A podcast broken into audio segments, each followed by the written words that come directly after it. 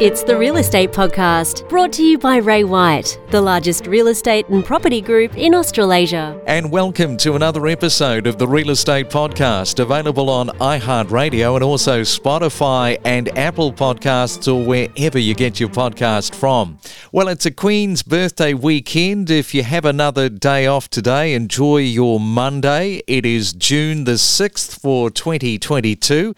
And coming up, we're going to be talking about some legal stuff around asking your parents for help to get you into your first home.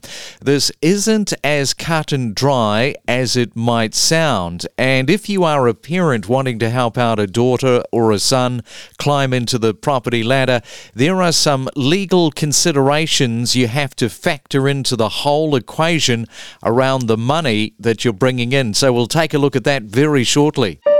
It's the Main Centre Forecast with propertybuyer.com.au. And let's have a look at your weather around Australia. And first we go to Sydney, expecting a windy day and cloudy but dry and a high of 17 degrees. Melbourne expecting some showers today. Another cool one for your Monday morning, 13 is your high. Brisbane, possible rain in your forecast and a high of 21 degrees. And in Perth, it is a rain-free day.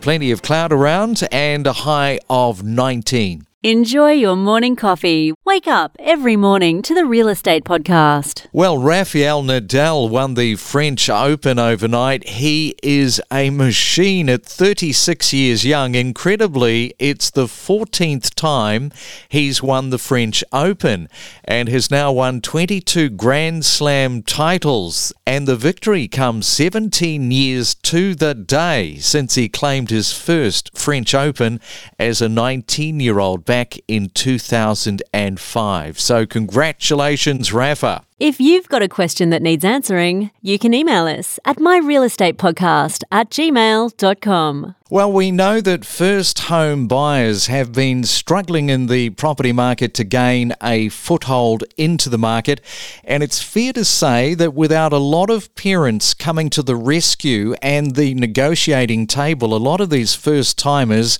would never be able to make the deposit required and to get into the property market, especially in property markets that have been running hot for 2 years like a Sydney market. And we know that there's a lot of emotion when it comes to getting into the property market, and there is an incredible relief when the parent decides to help out. But for the buyer, do they consider the various impacts a loan from a mum or a dad or both parents has? Well, let's welcome into the podcast this morning with a new podcast series called Property Contracts and Conveyancing, Sam Saad, who is a partner and owner of Clinch Long Woodbridge Lawyers at clw.com.au. Good morning, Sam. Welcome to the Real Estate Podcast. Thanks, Craig. It's amazing to be a part of this podcast. Yes, and it's great to have you on as a regular part of the podcast. We'll be talking every couple of weeks to help guide people through what can be pitfalls and tricky negotiations, not only with property contracts, but also the whole conveyancing aspect when purchasing and doing your due diligence. And a good starting point this morning, Sam, is for you to explain the typical scenario of what the bank of mum and dad looks like and how that arises. Yeah, that's a good question, Craig. Today, it's been estimated that of loans made to help purchase a property in which the buyer will want to live in, over 50% of those loans are from the parents of those buyers, and those parents are giving a contribution in some way to help make the purchase happen. Those contributions are often called the bank of mum and dad, which most people are using these days, especially in this hot property market that we have. You know, notwithstanding that we have high interest rates, people are still looking to find a foot to get into the market. It was not that long ago that that percentage was 15%, but now it's over 50%. And the average contribution these days is about $100,000 for anyone who does lend to their child. So, and that figure is only increasing with inflation and all other prices going up. The need for bank of mum and dad arises normally because banks will not lend to her first home buyers, even second and later home buyers, you know, because of the level of finance that they require to buy that home that they want to buy, particularly in the Sydney market, is just way too expensive. This happens because banks have loan to valuation ratios they will not normally go beyond in making a loan. which is quite tough for first home buyers when they're trying to get in, or even people who are trying to get into commercial properties for the first time. Gifting can be one of those areas that you have to be very careful in when deciding to do it. And on that note, can the parents gift the money but then ask for it back at a later date? Well, Craig, there's two ways that these loans from mum and dad can be considered, and depending on which way they go will depend on what the parents can do with that money down the track. The first thing that parents need to think about with this money is whether they want to gift it to their children or whether they want to lend it. Lending means that they will generally have the right to ask for it back down the track, and a gift means you'll need to genuinely gift it with no right of return. But is that what your child's bank wants to see? I guess that's the question that parents need to consider in each situation that they lend money. Parents are often torn between the decision of losing their rights to that money in the future with their children in order to help their children get a head start, or the other side of things they need to consider is whether protecting their money and their children from a potential shrewd spouse by offering it to a loan to them. So there's two ways they need to think about as to which way to go. And as I said at the top of the show, a lot of buyers are just so relieved that the parents are helping out, and the buyer might not know what the difference is between a loan and a gift. Let's cover that off because that's important.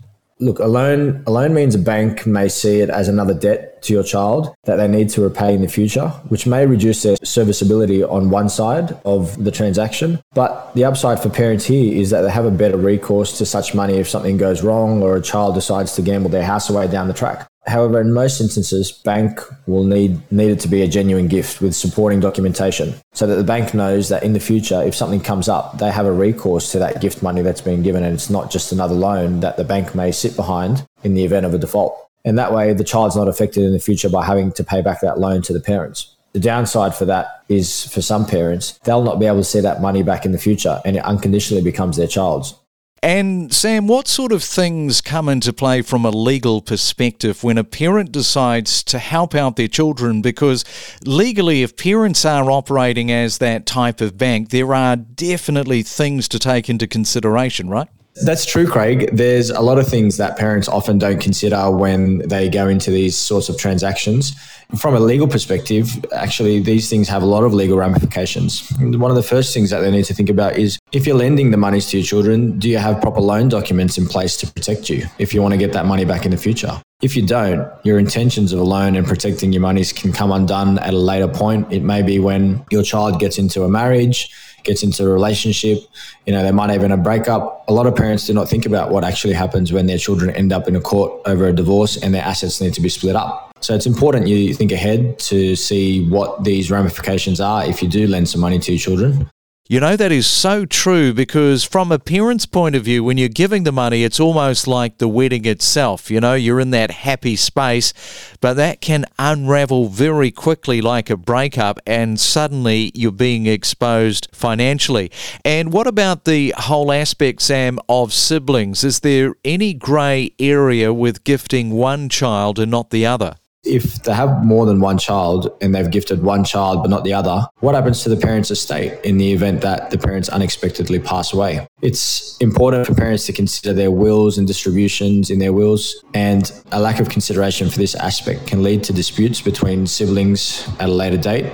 This is further magnified, like when one parent gifts a child and not the others. For whatever reason, they may like one child in terms of the relationship they have with them, and the other one, they may not like their spouse and don't want to talk to them and don't want to give them anything. But that doesn't mean that there may not be arguments down the track for such issues. And the final thing that I think parents need to think about is, are they going to be guarantors for their children? And if they do, is that going to be the case instead of giving them money? Often parents come down to obtain independent legal advice and what the impacts are of giving a guarantee to their children. That can mean, that parent's properties and all of a sudden everything they have on the line is for their children. And if their child defaults on that loan, everything can be lost in the process. It's important that, asset structuring and protections in place before you decide to lend your children some money to, find their dream home and get a good start in the property market and future prospects. You have covered off some really good points for us this morning, and I think a lot of parents are going to take away, those are some good points. Sam, thanks so much, and look forward to chatting in a couple of weeks' time. Thanks, Craig. Appreciate it.